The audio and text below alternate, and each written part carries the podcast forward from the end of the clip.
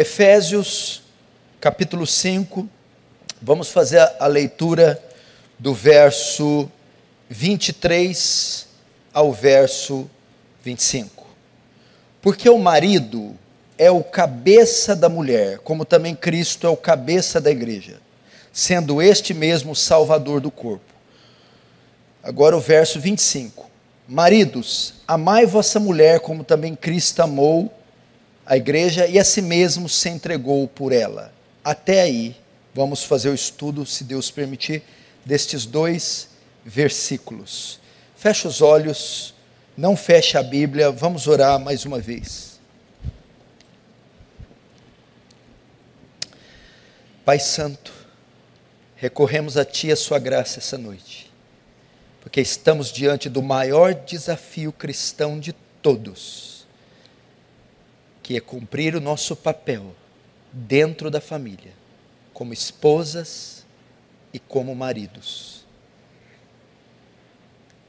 Confere graça essa noite, iluminação ao texto, entendimento aos ouvidos, mentes e corações, e graça para cumprir os decretos do Senhor para cada membro da família. Traz temor, Senhor. Algumas pessoas ouvem as Escrituras com tanta irreverência, com tanta superficialidade, mas mostra a grandeza de tais mandamentos e os benefícios que eles trazem, principalmente que tu sejas glorificado, que tu faça teu reino avançar e nos conforme literalmente à imagem do seu filho em nome de Jesus. Amém.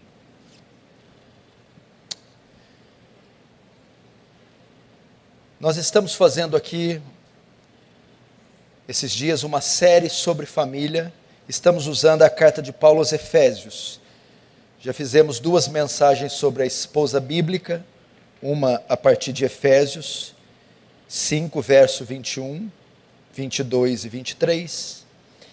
Outra mensagem fizemos a exposição de 1 Pedro 3. Foram duas mensagens destinadas ao papel da mulher, ao papel da esposa.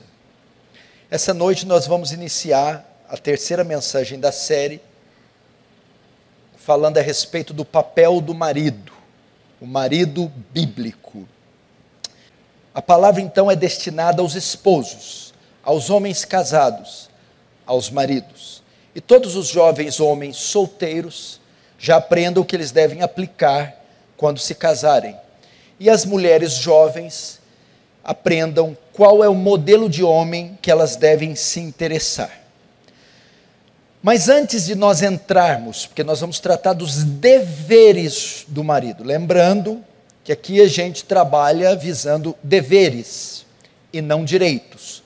Homem e mulher devem buscar quais são os seus deveres no casamento e não os seus direitos. Mas antes de nós entrarmos nos deveres do marido, vamos ver a função do marido, o papel que o marido ocupa primeiro para depois vermos os seus deveres.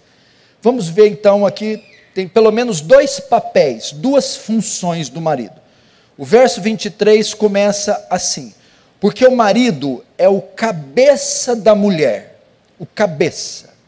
A primeira função, Paulo denomina, Paulo ele, ele, é, ele denomina, ele descreve a posição do marido dentro do matrimônio, ele descreve o marido como sendo o cabeça, compara ele a uma cabeça, um cérebro, uma mente. O que Paulo tem em mente quando usa este termo para designar o marido? Vós, maridos, sois o cabeça da mulher. Ele fala de liderança. Ele coloca o marido como sendo o líder a responsabilidade de liderar a esposa, de liderar os filhos, é colocada sobre o marido. Por isso esse termo, quando ele fala cabeça, ele está falando de liderança. Podemos ver isso em Gênesis. Quando Deus cria o homem, ele dá o governo do, da criação ao homem, ou seja, ele dá a liderança. Nós repetimos esse texto e vamos repetir ao longo da exposição. Gênesis 1, 26 diz: Disse Deus: façamos o homem à nossa imagem, conforme nossa semelhança. Tenha ele domínio sobre os peixes do mar, sobre as aves do céu, sobre os animais domésticos, sobre a terra. Quando Deus cria o homem, ele dá a liderança, o governo do Éden, posteriormente, posteriormente da mulher e dos filhos ao homem. Isso significa ser cabeça. Agora nós vamos ver em Corinto, em Coríntios, essa liderança especificada, essa liderança específica sobre a esposa. 1 Coríntios 11, 3, Paulo vai dizer assim: Quero, entretanto, que saibais, que saibais ser Cristo o cabeça de todo homem, e o homem o cabeça da mulher, e Deus o cabeça de Cristo. O que Paulo está dizendo aqui? Como o cabeça de Cristo é Deus, assim também Cristo é o cabeça do homem. Assim o, também o homem é o cabeça da mulher. Esses dois textos apontam, apontam para quê? Fala da liderança. O homem é o líder da sua mulher. O homem é o líder da sua família.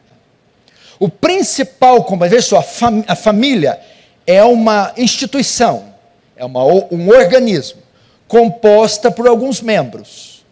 O principal componente da família, o principal membro da família é o homem, é o marido e o pai. O Dr. Mark Lloyd Jones, comentando sobre isso, diz que o, o, o marido, o homem, ele é o senhor da família. Quando fala de senhor, fala da liderança. Então, maridos, vocês que estão aqui, todos os maridos, vocês devem assumir a responsabilidade do lar de vocês. A responsabilidade do lar, da família, da mulher e dos filhos é sua. Repousa sobre você, está sobre os seus lombos. E por que, que eu estou falando isso aqui como seu, o primeiro princípio? Porque nós estamos presenciando hoje na nossa sociedade moderna uma crise na liderança masculina, uma crise no que diz respeito à, à, à liderança masculina. Nós estamos vendo homens, pais e maridos omissos, covardes, indiferentes e irresponsáveis no tocante ao governo dos seus lares, em assumirem os, as suas famílias, em, uh, em, em assumir o papel de liderança. Nós vemos algo desse, nesse sentido, desse porte grave, mencionado no livro dos Juízes. Juízes 17, 6 diz assim: Naqueles dias, que dias? Nos dias dos juízes, não havia rei, grave essa mensagem, não havia rei em Israel, e cada um fazia o que parecia reto aos seus olhos. Esse termo, cada um fazia reto aos seus olhos, aponta para anarquia. O que é anarquia? Na palavra grega, o a é o alfa de negação, quer dizer sem. Sem anarquia, né? Sem governo. Anarquia, sem governo. Então, pelo fato de não haver rei, naquela época ocasionou uma anarquia, ou seja, uma bagunça, cada um fazia o que queria. O período dos juízes narra um período de 350 anos. Foi o pior período de Israel, o período mais sombrio, onde a nação se tornou idólatra, sincrética e caiu nos mais hediondos pecados. Foram 300 anos de escuridão, qual foi a causa desse, do tamanho declínio de Israel no tempo dos juízes? O texto que eu li, Juízes 17, 6. Não havia rei em Israel. O que o autor quer dizer com isso? Não havia rei, não havia uma figura de autoridade, não havia liderança, não havia é, falta de regência falta de liderança, falta de autoridade. E o resultado foi o caos na nação de Israel. Hoje está acontecendo o mesmo fenômeno na sociedade. Porque a sociedade está degradada, destruída. Porque as famílias estão destruídas. Falta de liderança masculina. Falta dos homens, pais e maridos, assumirem o papel de liderança das suas famílias. Falta dos homens assumirem a responsabilidade da mulher e os filhos. Uma matéria em um jornal inglês há quatro anos atrás, a repórter disse o seguinte: os homens aqui na Europa estão agindo como mulheres. O que estava acontecendo? Um assédio. As mulheres europeias, principalmente inglesas, estavam sofrendo um assédio dos, dos imigrantes da Síria. Muitos dentre eles, que vinham refugiados, eram muçulmanos, estavam agredindo, molestando e até estuprando as mulheres europeias. E eles vão, as mulheres vão protestar. O problema aqui na, na, Europa, na Inglaterra, não, não são os muçulmanos. Qual que é o problema então? Falta homens para defender suas famílias, homens para liderar suas famílias, homens que assumam o seu papel de liderança. E nós estamos assistindo a mesma coisa na sociedade brasileira e na igreja. Homens literalmente frouxos, covardes, omissos, bananas, não resolvem nada, não decidem nada, não mandam em nada. Problema com os filhos na escola, mulher que resolve. Problema financeiro, mulher que resolve. Problema espiritual, quem toma banho, quem leva, quem traz, tudo repousa sobre mulher.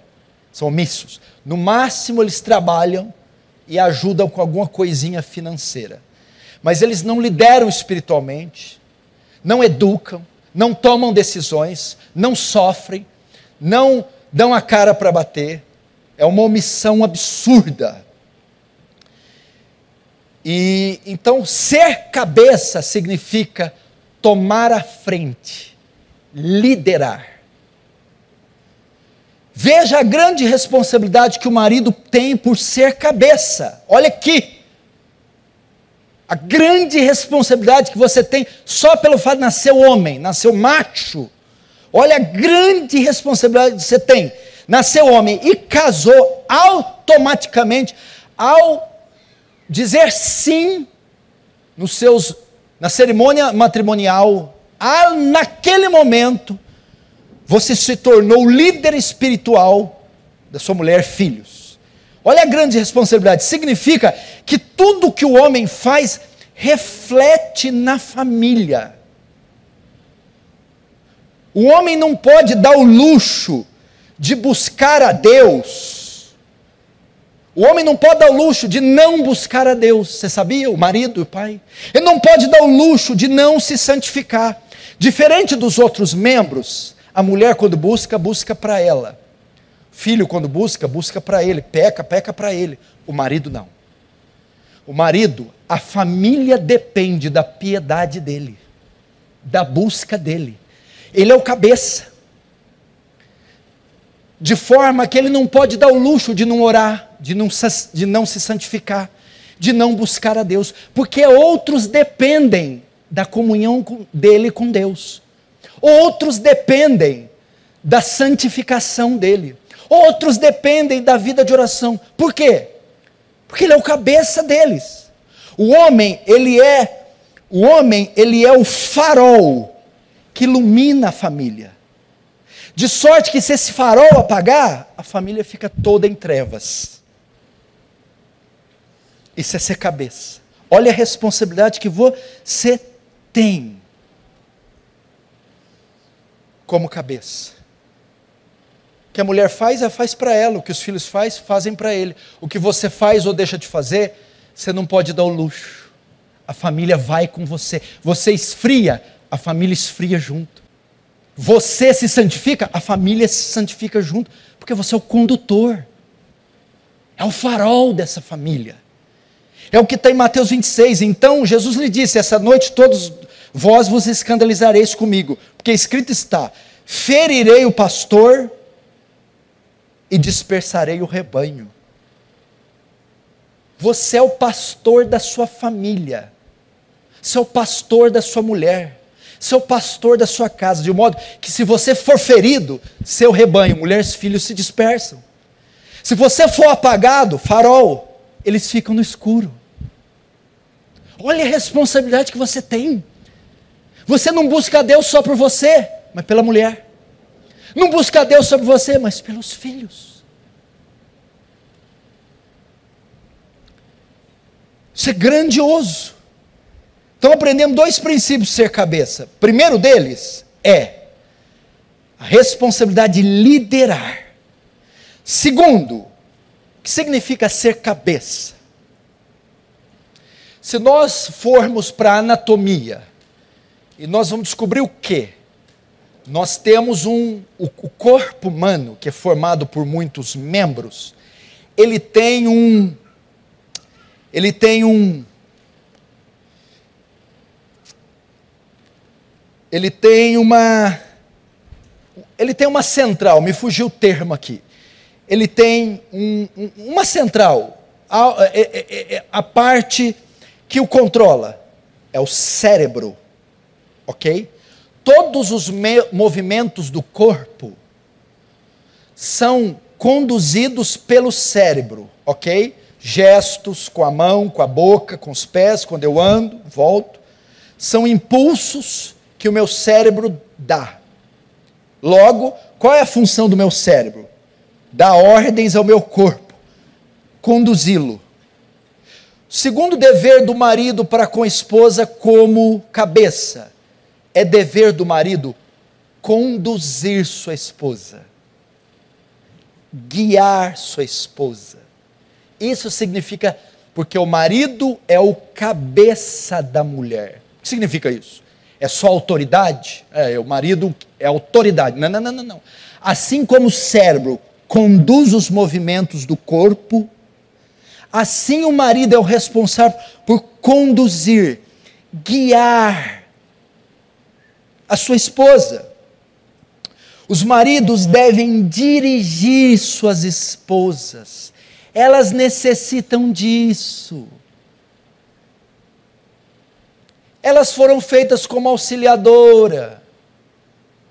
Novamente eu vou usar o Rodrigo e o Arthur, ou o Nelsinho. O, Arthur, o, o Rodrigo é o eletricista. O Arthur e o Nelson são os auxiliares. Eles vão lá trabalhar, eles não começam a trabalhar enquanto o pai não mandar, eles não sabem o que eles fazem. Chega diante de um prédio, eles ficam lá parados. Enquanto o pai não der uma ordem, eles não fazem nada.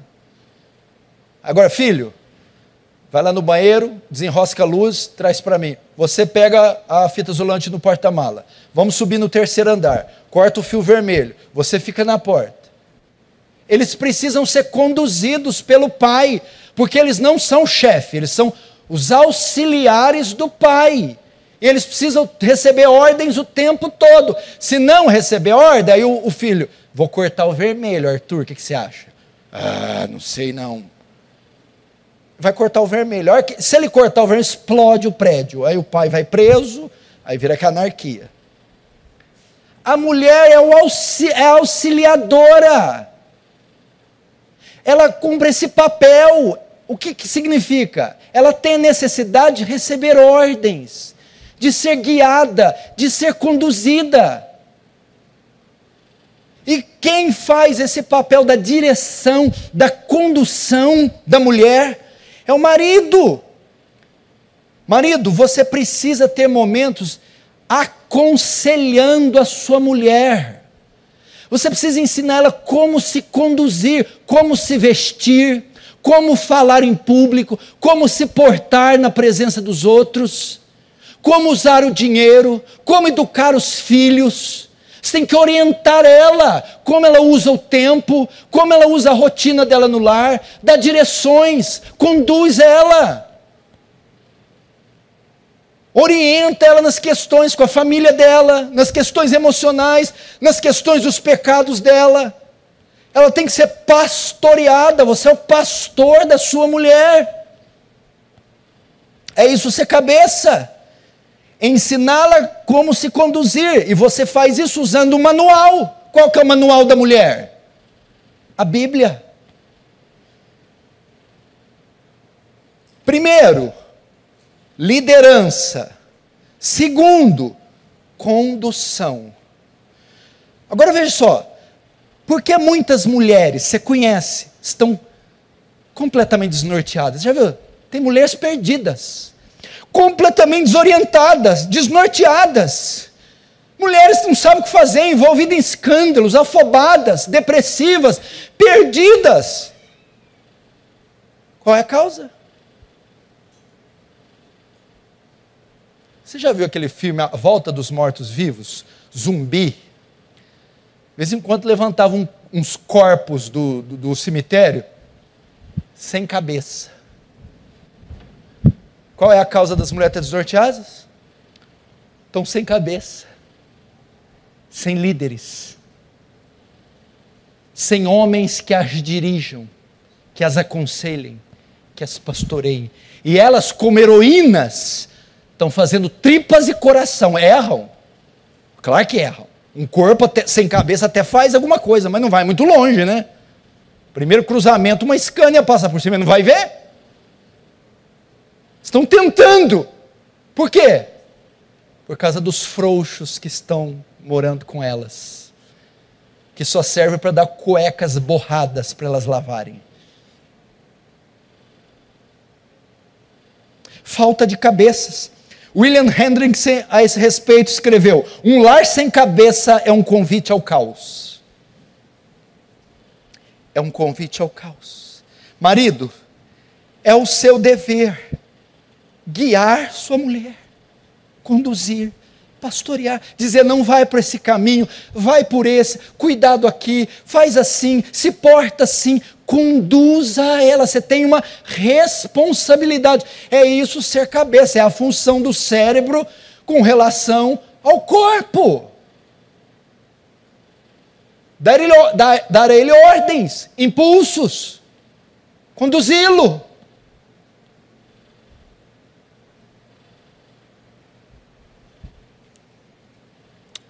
Agora, em que sentido o esposo é o cabeça da mulher? Tá.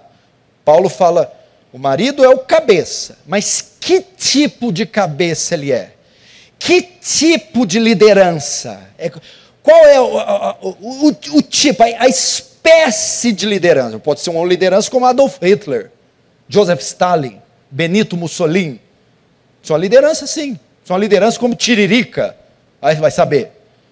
Que tipo de liderança? E o texto vai. O verso 23 diz: porque o marido é o cabeça da mulher, como também Cristo é o cabeça da igreja. Ah. O modelo de liderança familiar é Cristo. O modelo que marido e mulher copiam é o modelo que, de casamento que marido e mulher copiam é o modelo de Cristo com a igreja. A mulher, ela tem que se atentar para a esposa de Cristo, como ela é, como ela se porta imitar ela, a igreja. O marido tem que se tem que ver o exemplo do noivo da, da, da igreja, da esposa.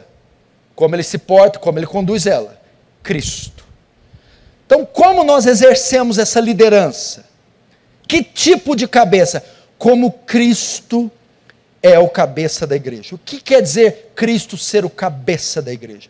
Cristo é o líder espiritual da igreja. É o Senhor da igreja. Então o homem deve liderar a sua mulher como Cristo lidera a sua igreja. Ou seja, o homem é o responsável espiritual da família, da mulher e filhos. O exemplo claro disso está em Gênesis 18, 19.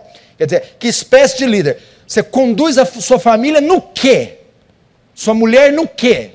Você é, é, é, é, é o líder dela, líder, é, liderança e, e, e condução. Você lidera e conduz no quê?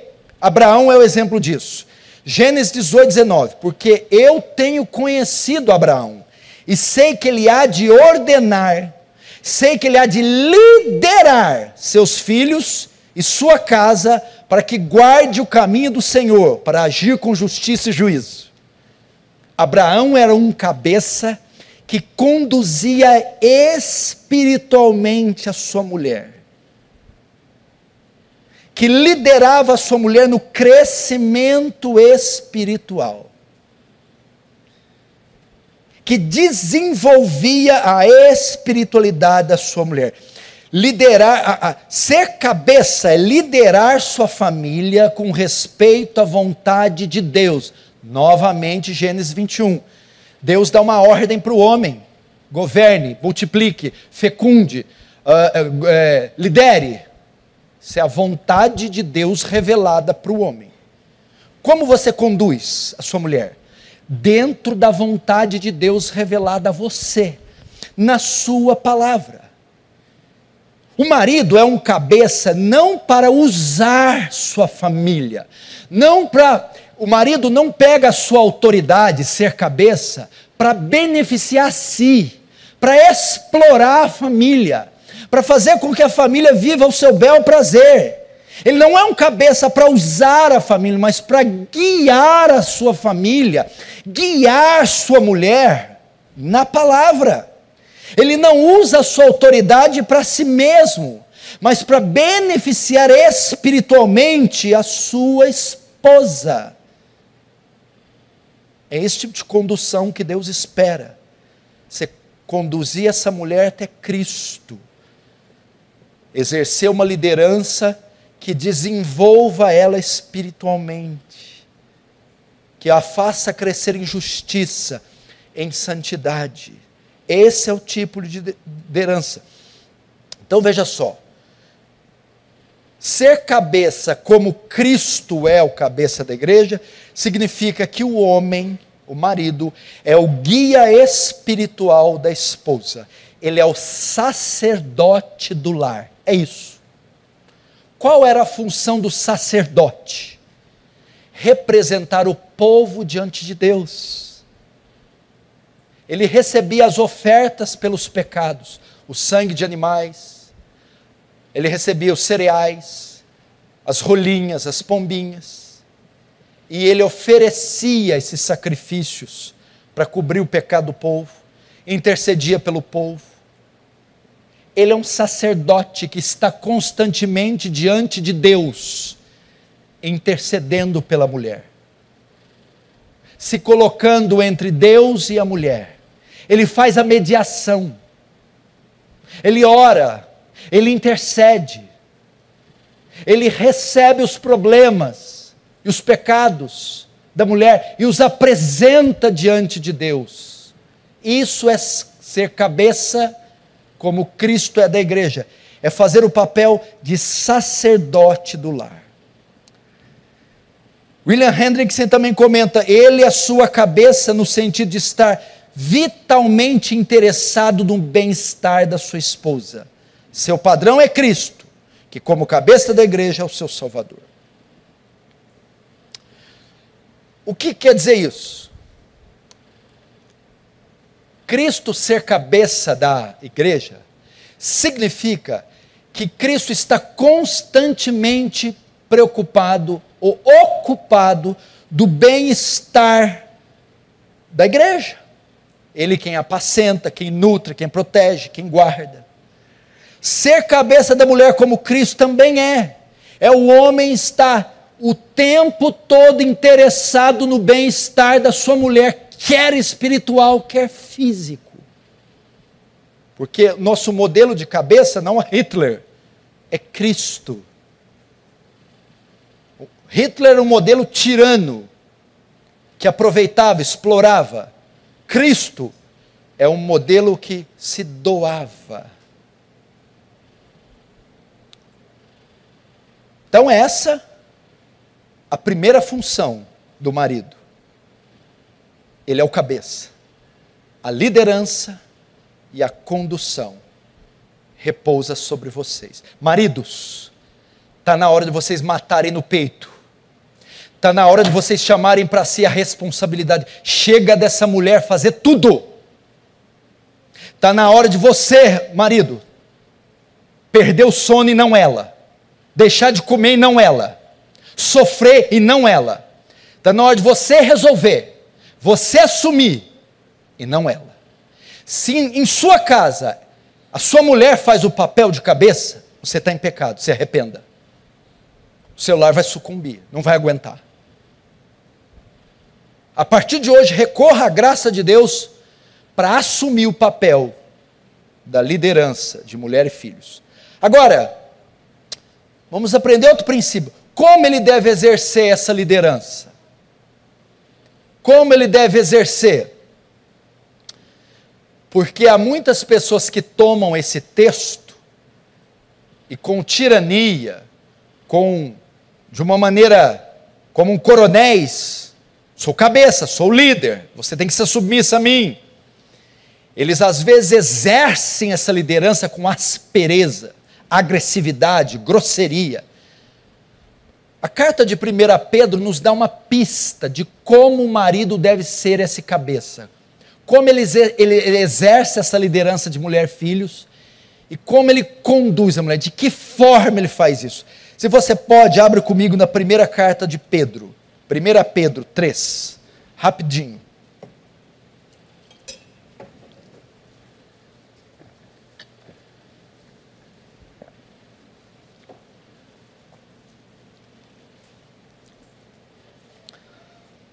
Primeira Pedro dá uma capítulo 3 dá para nós uma pista. Diz assim no verso 7, 1 Pedro 3, 7. Marido, vós igualmente, vivei a vida comum ou coabitai, vivei a vida comum do lar com um discernimento e tendo consideração para com a vossa mulher como parte mais frágil. Tratai-a com dignidade, porque sois juntamente herdeiros da mesma graça de vida para que não se interrompam as vossas orações. Guarda aí. O que, que Pedro está ensinando aqui? Ele está também, nesse capítulo, ele está ensinando aqui o papel de ambos. Primeiro o papel da mulher, depois o papel do marido. Ao acabar de descrever o papel da mulher, de submissão, ele vai também falar do papel do marido. E conhecendo a natureza do marido e a posição de cabeça de liderança, ele ensina que o marido exerça essa liderança de um modo, como é? Igualmente vós maridos, vou ler na linguagem, no convívio com a esposa, sejam sábios. Ou seja, convivei com discernimento. Ele fala, maridos, na hora de exercer o domínio, a liderança, o governo, de dar ordens para a mulher, tenha discernimento. Tá, mas discernir o quê? Tenha discernimento, é, tendo em consideração para a mulher, considera a mulher como vaso mais frágil, dando honra a ela. O que, que é isso? Pedro está dizendo assim: preste atenção, quando você liderar, a mulher não é feita como você. Discirna o quê? Que ela é o vaso mais frágil. Ela é fisicamente mais fraca que você. Ela é emocionalmente mais fraca que você. Então não exerça essa liderança como se estivesse exercendo sobre um homem. Ele está dizendo assim: não sejam tolos, tenham discernimento. É uma coisa que o, menino, o pai está lá fazendo uma massa e tem um menino de 5 anos. Aí ele fala para o menino: pega o saco de cimento para mim. Um cara desse tem discernimento? Tem discernimento, olha o tamanho do menino. Pedro está dizendo assim: quando vocês derem ordens, o jeito que fala, o jeito que dá ordem, que lidera, às vezes é áspero, grosso. Ele está falando assim: o, o, o, o seu cavalo, você não está vendo que ela é uma dama? Fala direito com ela dá ordens cabíveis. Ela é uma mulher, ela é mais fraca que você. Ela não pode executar uma tarefa dessa. Ela não pode ouvir essas grosserias. Então o que, que Pedro está dizendo? Exerça a sua liderança com a mulher com amor, com cuidado e com carinho. É isso que ele está dizendo. Por quê? Porque ela é o vaso mais frágil. Ela é sentimentalmente mais sensível que o homem. Ela é fisicamente inferior, mais fraca que o homem. Ela é emocionalmente mais sensível que o homem. Que como você exerce essa liderança? Que tipo de cabeça? Como você é esse cabeça para ela? Levando em conta a constituição feminina dela. Levando em conta como ela é. Ou seja, tenha paciência. Eu vou ilustrar de um jeito muito simples. Vou pegar dois copos. Um copo de cristal e um copo de alumínio. Ok? Como você manuseia um copo de alumínio? Você coisa, bate ele na mesa, joga ele no chão, lava de qualquer jeito, porque a estrutura do copo de alumínio é sólida. A estrutura do copo de, alumínio, ela não é frágil, então você manuseia com agressividade, lava com agressividade, cai no chão, aí você vai pegar um outro copo de cristal. Opa! Você já não manuseia da mesma maneira. Você toca com a ponta dos dedos, você tem um cuidado. Se ele cair, ele quebra. Se lavar muito rápido, ele trinca.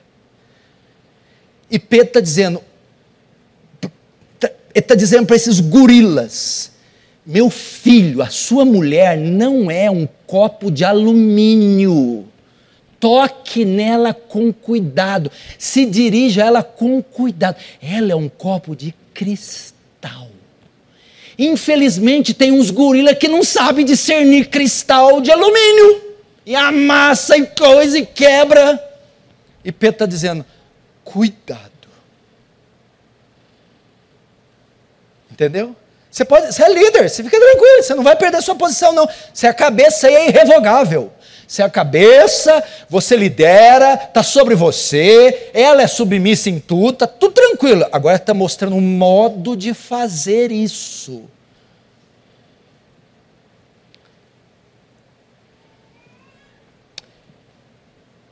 Como eu faço? Como Cristo faz com a igreja. Como Cristo lidera a gente? Com paciência, com ternura, com misericórdia. Cristo é misericordioso, tolerante. Seja assim com a sua mulher. Cuidado com as palavras que usa, cuidado com o tom, cuidado como você a trata. Ela é o vaso sensível, cuidado. Agora, Pedro vai mostrar as consequências de não obedecer isso aqui. Agora, olhos esbugalhados, maridos. A consequência de não, de não, de não obedecer isso aqui, ela é simples. Para que as vossas orações não se interrompam. Para que as vossas orações não sejam impedidas. Talvez essa é a causa de muito marido no seu ouvido. O cara trata a mulher igual um cachorro, desrespeita, ofende, não ouve, e está lá, Senhor, tem misericórdia, Senhor, ouve, o Senhor está lá assim. O que, que esse texto diz aqui?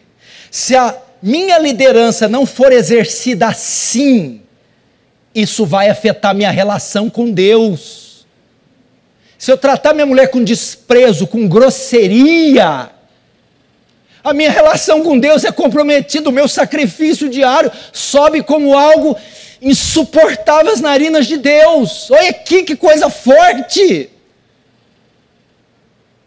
Se a minha liderança, está falando exclusivamente do marido, se a minha liderança, primeiro, se eu não tiver essa liderança, não assumir a liderança, se eu não assumir a condução da família, da mulher. E se eu não a fizer com entendimento, levando em conta a fragilidade, se eu for um homem, uma família sem cabeça, um homem imaturo e responsável, se eu deixar minha mulher às traças e ainda tratá-la com aspereza, não adianta orar, não. É o mesmo texto, se tu fores diante do altar comparecer para levar uma oferta e te lembrares que tem algo contra alguém, deixa a tua oferta lá. Vai e reconcilia-te primeiro, depois traz a tua oferta. Ou seja, antes de você oferecer sacrifício a Deus, oração, jejum, vai pedir perdão para a mulher. Vai tratá-la melhor. Vai se conduzir melhor.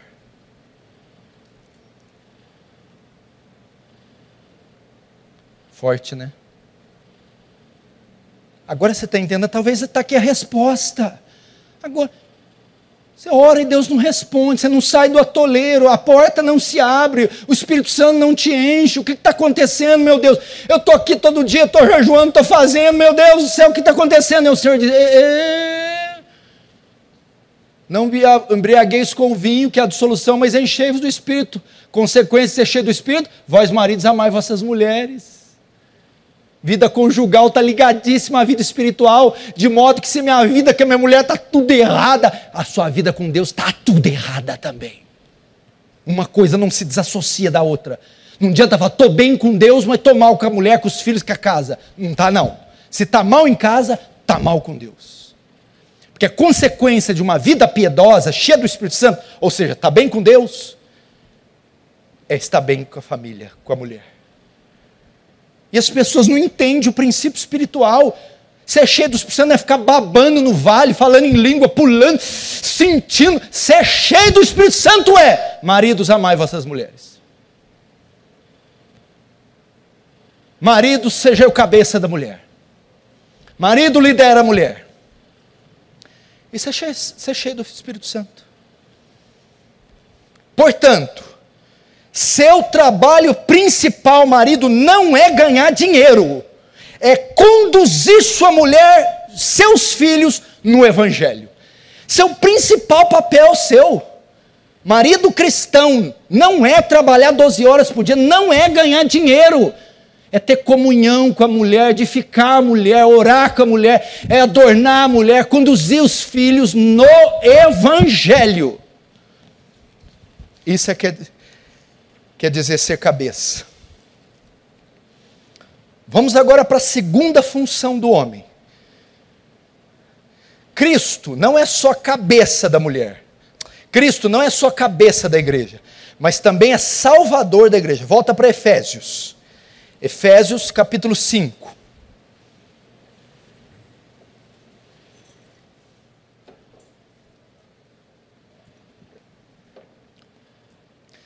Veja só, verso 23. Porque o marido é o cabeça da mulher, como também Cristo é o cabeça da igreja, sendo este mesmo salvador do corpo. Cristo, então, não é só o cabeça da igreja, como também o salvador da igreja, ok? Essa é a segunda função do marido. Ele não é só cabeça da mulher, mas também é salvador da mulher. Há um sentido aqui que esse termo, salvador, também pode ser usado com relação ao marido e sua esposa. É claro que no tocante à salvação, à redenção, só Cristo é o nosso Salvador. O que salva dos pecados, o que dá a vida eterna, é só Cristo, isso sem dúvida. Entretanto, esse termo Salvador nem sempre envolve redenção. Ok? Veja, por exemplo, em Timóteo, eu vou ler aqui 1 Timóteo 4,10. Ora, é para este fim que labutamos e nos esforçamos sobremodo, porquanto temos posto a nossa esperança no Deus vivo, Salvador de todos os homens, especialmente dos fiéis. Aqui diz que ele é Salvador de todos os homens. Pergunta: todos os homens estão salvos? Todos os homens serão salvos? Todos os homens irão para o céu? Sabemos que não. Logo, a palavra aqui, a palavra salvador aqui não está ligada à redenção. O grego é soter, que quer dizer o quê? Preservador. Aquele que cuida, que provê. Cristo é aquele que cuida e provê algo para todos os homens, salvos e não salvos. Quer ver um exemplo disso?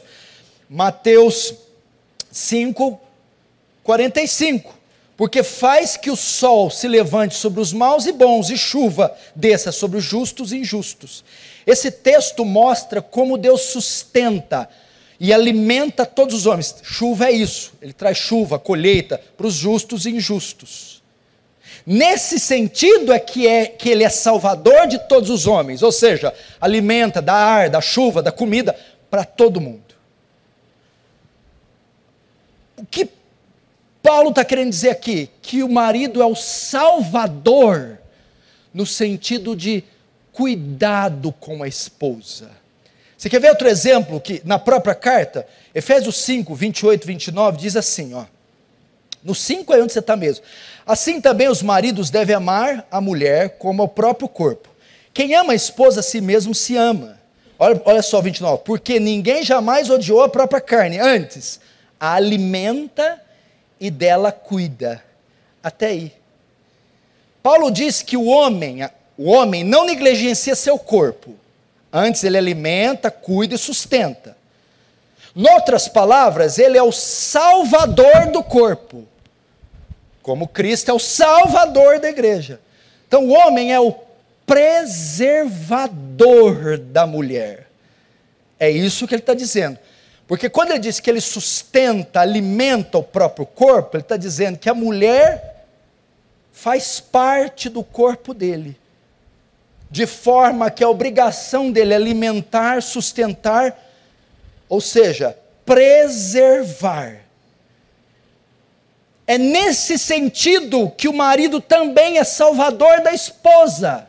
O que, que, que ele está querendo dizer aqui? Ele é o protetor e o provedor da esposa. Essa é a sua segunda função. Cristo salva e mantém salva a igreja. O marido provê e protege a igreja. Por isso que ele é o salvador da mulher, o preservador, o provedor, o protetor da mulher. Então, a segunda função é responsabilidade do marido prover tudo que seja necessário para o bem-estar físico e espiritual da mulher. De novo, é responsabilidade do marido prover tudo que seja necessário para o bem-estar físico e espiritual da mulher.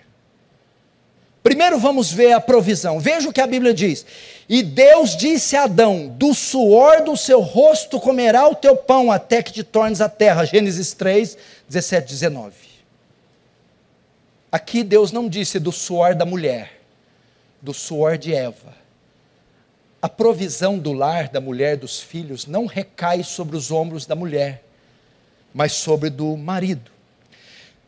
Salmo 128 diz: Bem-aventurado aquele que teme o Senhor e anda nos seus caminhos. O homem que teme o Senhor anda nos seus caminhos, pois comerá do trabalho das tuas mãos e não do da mulher. Provisão física e espiritual da mulher e filhos é responsabilidade do marido. Ele tem que garantir o sustento físico e espiritual. É do suor do rosto e dos joelhos que deve vir isso. Não só prover, mas proteger sua mulher, assim como faz com seu corpo. Ele é o provedor e o protetor. O que é o protetor? É aquele que se coloca entre a sua família e o mal que a ameaça. O mal que ameaça e a família estão aqui. O protetor é o que se coloca no meio e defende a sua família do mal que ameaça, quer físico, quer espiritual. Essa é a segunda função, o salvador do corpo. O marido deve ser um homem destemido, um sentinela espiritual, e não um banana. E tem que estar pronto a dar a vida para defender mulheres e filhos quer sejam homens, quer sejam potestades do inferno. E com vocês eu posso falar nesse tom, ou não posso? Você é sensível. Você vai procurar um psicólogo depois do culto. Você toma um calmante, sua mulher vai ter que te abanar. Ó Deus falando. 2 Samuel 23, 11 e 12, nós vamos ver Samá e o campo de lentilha, lembra? E depois dele, Samá, filho de Agé, o Ararita, quando os filisteus se juntaram numa multidão, onde havia um pedaço de terra cheio de lentilha, e o povo fugiu. Os filisteus vieram, Todo mundo correu, aos homens de hoje. Mas Samar se colocou no meio do pedaço de terra e o defendeu e feriu os filisteus. Essa é a função do marido. Quando todo mundo corre, ele fica. Quando todo mundo sai, ele está lá. O que é o campo de lentilha? Mulher e filhos. Ele protege. Provisão e proteção, tanto física quanto espiritual, é dever do marido.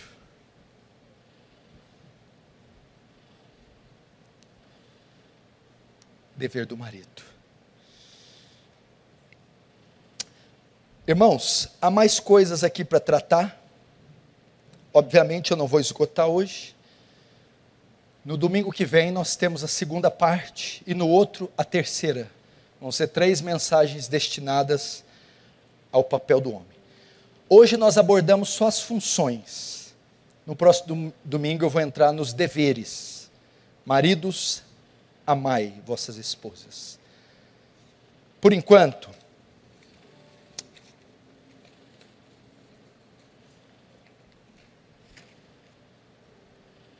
os homens precisam ocupar os seus papéis.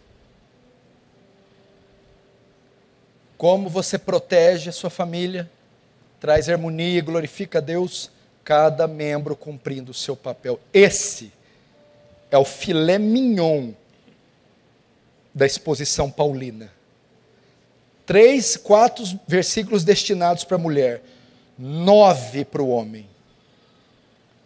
Por quê? Porque ele é o principal componente da família. Então eu quero que você saia daqui tendo consciência que a responsabilidade da sua esposa é sua, dos seus filhos é sua, em conduzi-los espiritualmente, em prover, em proteger, porque você é o cabeça da sua casa. Provisão e proteção, tanto física quanto espiritual. Assim você vai criar uma família sólida, filhos fortes, uma mulher que tem confiança, equilibrada, segura. A igreja será blindada dos ataques do inimigo ou da sociedade, e Deus será glorificado. Feche os olhos, vamos orar.